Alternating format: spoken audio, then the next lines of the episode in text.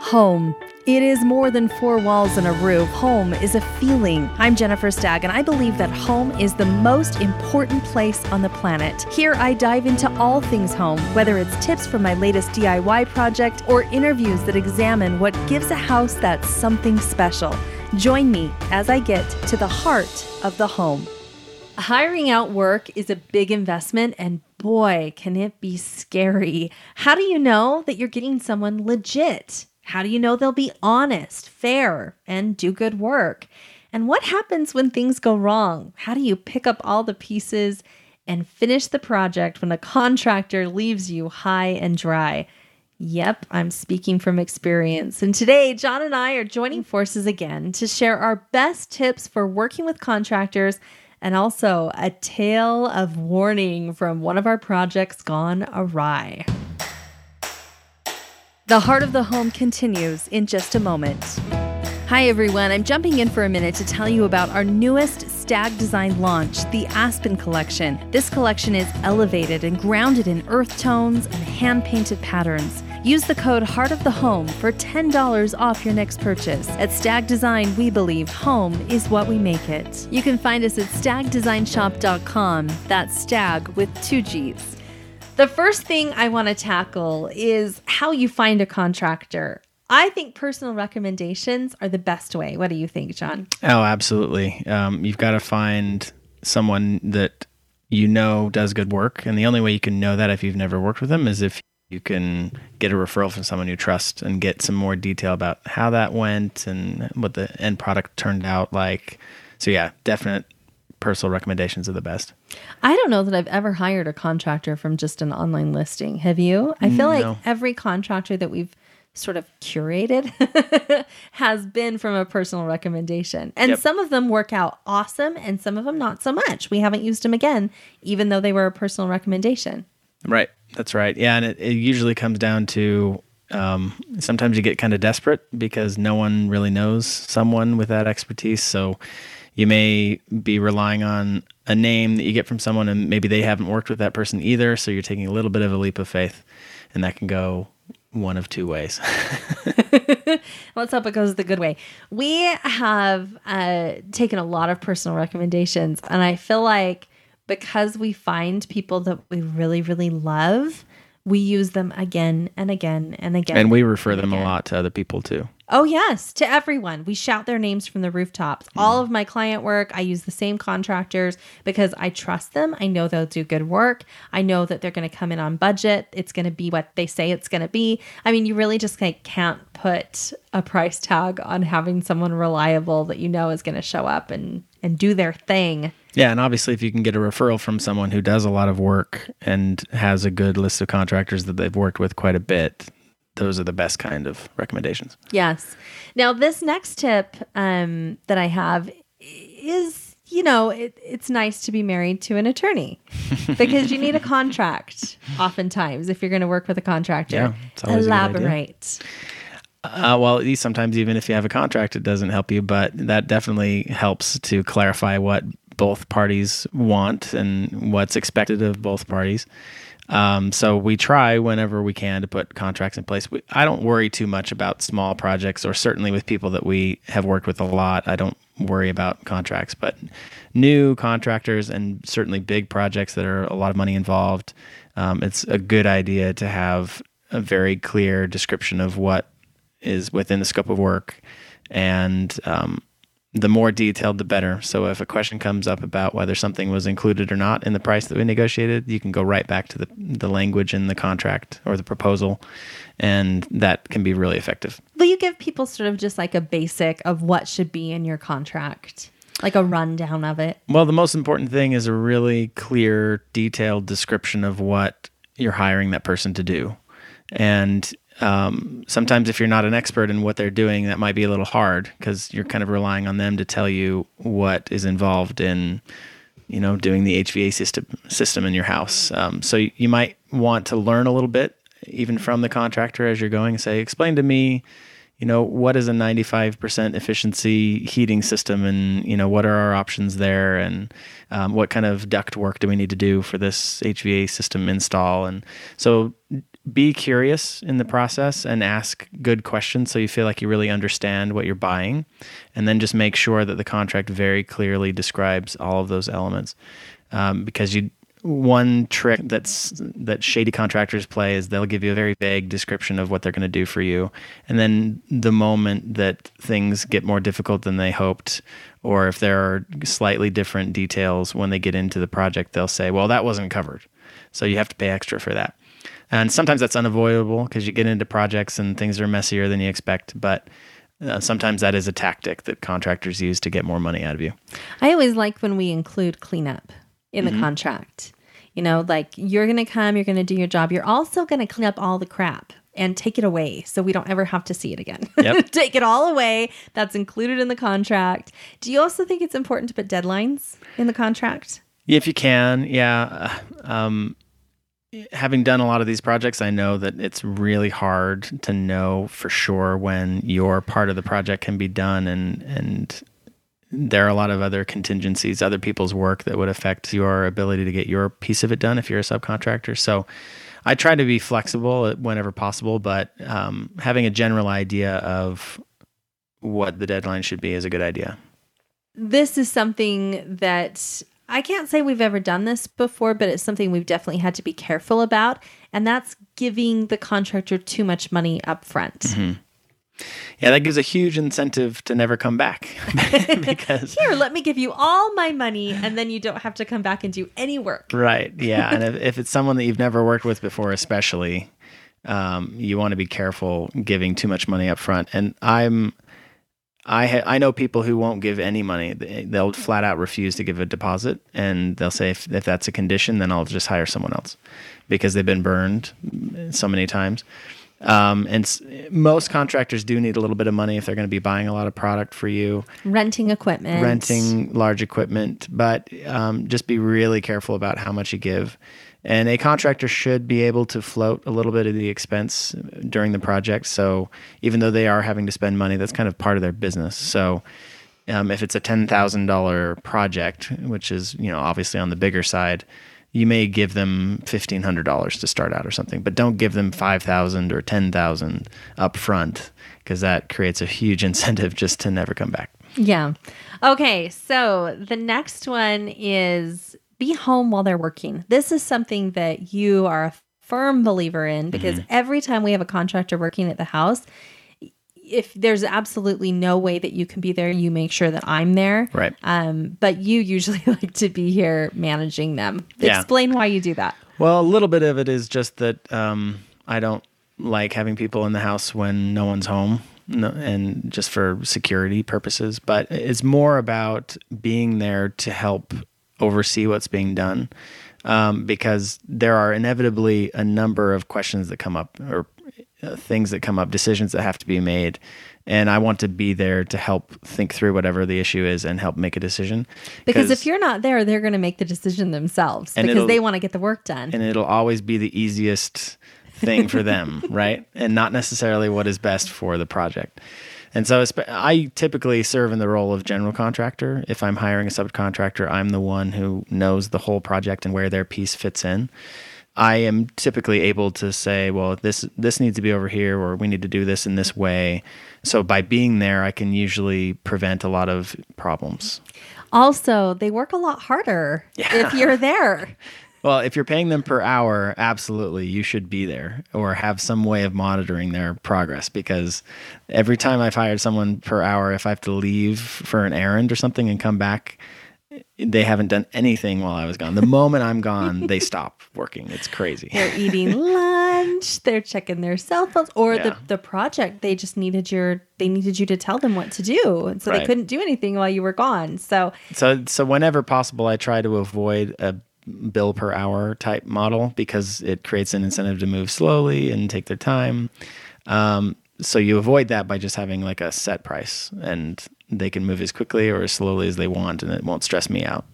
this next tip that I had um, is for people who may not know a lot about the work that's being done. So it's a little bit intimidating, but This tip I think is so important. Do not be afraid to speak up and ask a lot of questions while they're working. Yeah. You know, because it may be something that you're like, oh, I don't really know what they're doing. Maybe I shouldn't say anything. Maybe I should just wait till it's done. And maybe it's going to turn out better than I think it's going to. It's not going to turn out better than you think it's going to. Nope.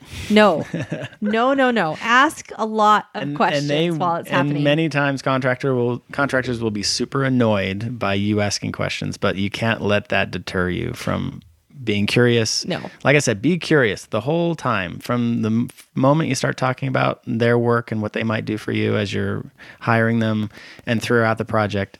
Don't be afraid to ask questions. You should understand what they're doing at least eh, as well as you can, and you, I'm sure, will be able to point out some things that they're going to screw up if you're not watching them. And to, to go along with that, I like to take a lot of photos um, so that I can kind of reference what it's supposed to be and, you know, what I thought it was going to be. And here's the work, and here's what we discussed, and here's my original drawings of what we discussed. And it doesn't really look anything like that. Yeah. I use a lot of inspiration photos when we're doing projects that are very visual.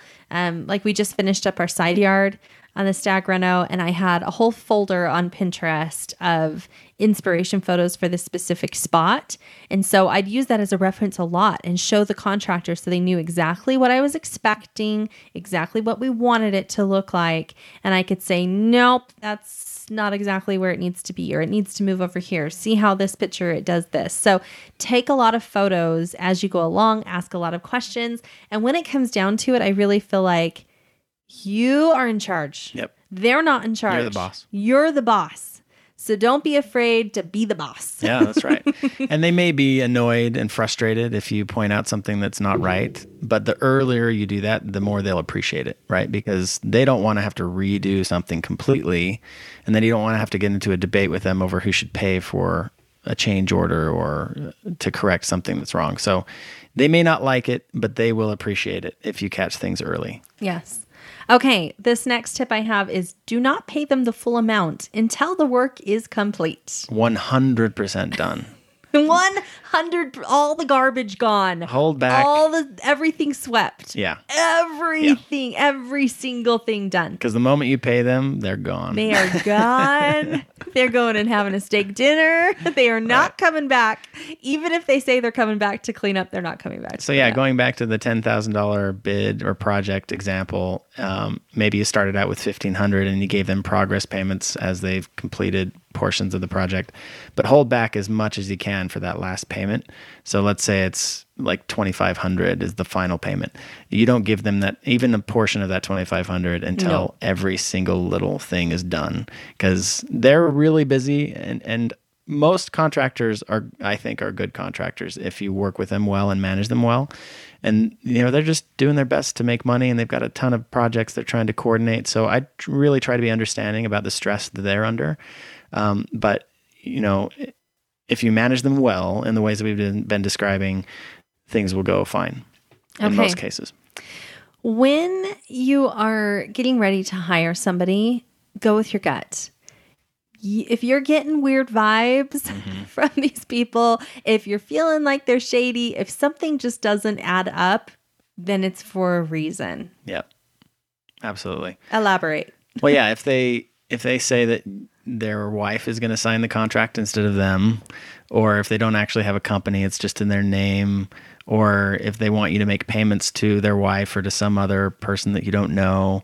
Those are all big red flags that this person doesn't play by the rules maybe isn't licensed or maybe has lost their license or is trying to hide the income. And so um, look for warning signs like that. If they're not responsive during the bidding process and, and responding to your questions, they're I mean, that's the time when they're going to be the most responsive and the most eager.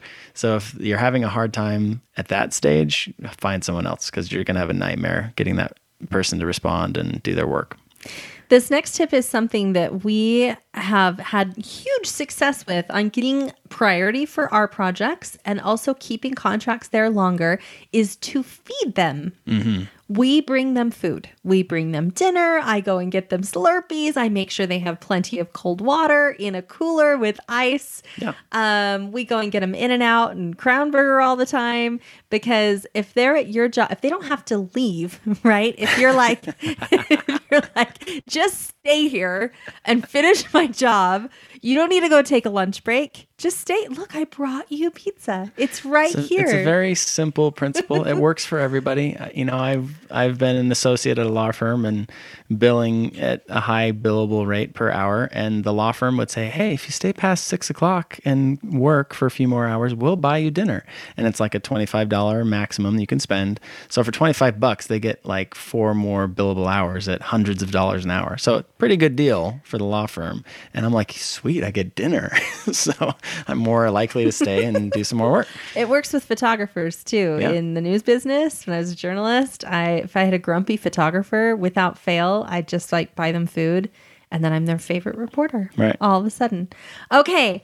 This last tip is just be fair with the contractor. If you're skeptical of them, know that they're going to be skeptical of you too. Mm-hmm. I'm sure that contractors get burned a lot as well. They Sure. do a lot of good work and then they don't end up getting compensated for their work or you know, if you're always trying to like whittle them down and Right. and and not willing to just pay them for what you know is going to be good work, if they do good work, then they're not going to want to work for you again either. Yeah, I think that's a really good point. Be it- goes both ways, right? Especially when you find good contractors, take care of them. Be respectful of them. Um, be flexible when you can be on scheduling, and if things go wrong, be nice about it because they deserve to be respected for their work too. And so it definitely goes both ways. When thinking about all of these tips together, we have a horror story to share.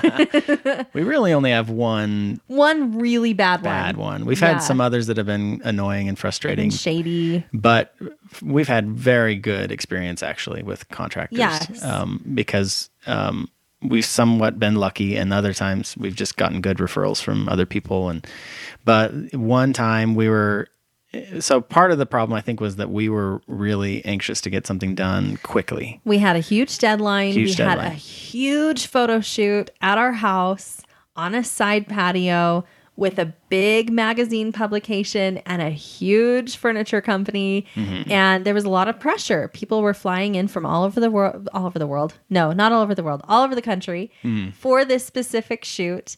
And it was a big deal. And so we had this project that we could have launched into before the shoot to make it look better, or we could have just left it until after the shoot. But we decided to go for it We're because we, you you know. know, we like to go big or go home. yeah So we're optimists. We decided to go for it. We we got a personal referral for a contractor. so first problem we didn't already have someone who could do that work that we knew and trusted and was capable we needed to build a cement retaining wall and we had used a contractor to build foundation walls for some additions on our house when we did our big renovation but um and we couldn't get back in contact with that person and so we were kind of out there just trying to find someone and we didn't already know someone good So we got a referral from some really good friends of ours, and it was somebody that had not done work for them, but had done it for one of their neighbors. Mm-hmm. So it was sort of like, you know, passing through hands a few times. We were kind of trusting that this guy was going to do a good job. We met with him, though. He gave us kind of the dog and pony show. Oh, yeah. Absolutely, I can get it done. It's not even a question. I can totally, I'll get it done way in advance of your and we deadline. said, you know, this is a really aggressive timeline. We get that. Just tell us if it's not realistic. You're more experienced in this than we are. Um, we have a sense that this would be a lot of work and optimistic to get it done. I think it was three weeks Mm-hmm. that we had to get it done. Um, so he said, "So just level with us. Is this possible in the first place?" And he said, "Oh, absolutely. I can start done." tomorrow. I'll bring a crew tomorrow and get it done. We we had a contract, guys. We had a contract. Yeah, we put it in writing, very Uh-huh. detailed, exactly what he was going to do, what the price would be, the timeline, everything we could think of was in the contract. So, like I said before, sometimes even after doing your best to put a contract in place, that won't necessarily mean it goes perfectly. So this was we were we were so anxious to get it done. That was our first problem because we were so wanted we wanted so badly for it to work that we didn't pay attention to some of the red flags. Right. So the first one was that he asked us for some money up front, rent equipment and pay his crews, and we get that. So we paid him some money up front, and then what would happen is that he'd come and then they'd like move some dirt around and tear some stuff up. He made a really big mess right a huge away. mess. And then leave like halfway through the day. And then we wouldn't see him. And then we wouldn't hear from him for a few days. And then he'd come back and he'd say oh i've got to i've got to rent that equipment again. I need some more money. So we'd have to pay him a little bit more money. And then he'd come. And then it was like the same thing over and over again. Days would go So by. another big red flag, he couldn't rent equipment on his own, so he asked us if we would rent it and pay for it and then he would use it on the project. And I should have realized why can't this guy rent equipment in his own name? Um, is this just a way to get me to pay for it, or is there some other issue there? Turns out um, none of the rental equipment companies would work with him because he of was his a history crook right and it was also a way to get us to pay for part of the expense of the Oh, yeah. project so he could keep more of the cash that we had given him and he wanted half up front and i think we only gave him a quarter of the contract price up front so he was just finding ways to whittle away at the expenses without paying for himself and he could keep that cash and while he'd made a huge mess More, yeah, huge mess. So the the straw that broke the camel's back was that he finally poured the foundation for the wall. and he assured us he didn't need a permit No, swore up and down. which and, you know i should have done my own research and figured out that that was wrong Yes, but again, we were so in a rush to get this done. We just wanted it to be true so bad. So anyway, he poured the foundation wall, poured it wrong. The inspector- the footing, the footing. underground yeah Yeah, he uh, sorry, he played the poured the foundation for the wall, poured the foundation wrong. An inspector came, shut down the whole project, and then he disappeared. Well, not completely though. Well- he kept on talking to us and kept on trying to get more money out of us. Luckily, we didn't pay him anymore. But so he he strung us along and kept us believing for a while. and then it was the day before the shoot, and it looked like grenades had gone off in our backyard. And then it snowed. yeah. A spring snowstorm. So we were supposed to do this video shoot on our side patio, and there were massive piles of dirt and dirt and rock and gravel. There was this bobcat sitting there. That So he had was just, abandoned. And it was a muddy mess because it had been really wet for a while. And of course it's all mud because he's been digging around in the dirt. And then it snowed like a foot and a half overnight. The day before We're laughing, but shoot. but there was no laughing at the time. There was a lot of crying at the I've- time. jen takes stress really well usually. I have never seen she was like on the ragged edge. She was about to lose her mind. She was so stressed because of all the because pressure. these people that were coming from all over and you guys the stress was real i was like Yeah. losing my mind and it was like literally Sunday morning. We're like, okay, we're skipping church. I'm bringing in all my brothers. Luckily, I have four older brothers who are awesome and skilled, and they showed up. And we used the Bobcat to try and smooth things out and clean off the side patio. Rented a power washer, and like after a day of grueling work, we made it acceptable. And also, luckily for us, the people doing the video shoot were so understanding and so kind. they had it. a good sense of humor about it Yeah. and i'll have to post some more pictures of this shoot because if you shoot from one angle you, it looked beautiful it looked Yeah. like summertime you may have spotted a little snow on the roof this was in, here and like, there first part of Mar- April, yeah march end of end of March. march and it was supposed to be a summer shoot because it's it's for outdoor furniture, right? But you can see on the roof a little bit of snow. a little snow. snow because Utah weather's so unpredictable.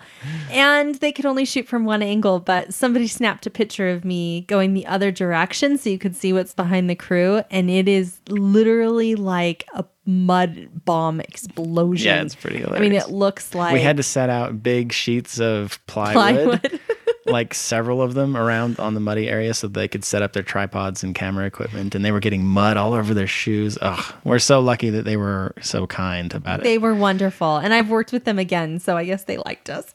But I don't know how we could have avoided that. We should have been more careful. We should have not we been should have seen the, the red flags. we really shouldn't have launched into the project before the shoot. That's really what should have happened. Yeah. But um, we've never seen that contractor again. We would like to hunt him down someday and get all of our money back since We'll he see. basically cost us more money than any work that he did. But anyway, we're telling you this so that it doesn't happen to you. So trust your instincts, be curious. Don't be intimidated by someone who knows a lot more about their trade than you do. Ask a lot of questions, Feed them. feed them, treat them with respect, um, and demand respect from them too, of course. Yeah. So there you go. There are all of our tips for working with contractors. I'm Jennifer Stagg, and you've been listening to The Heart of the Home. I hope you'll subscribe, review, and rate this podcast, and tune in next episode for more Heart of the Home. Thank you so much for listening.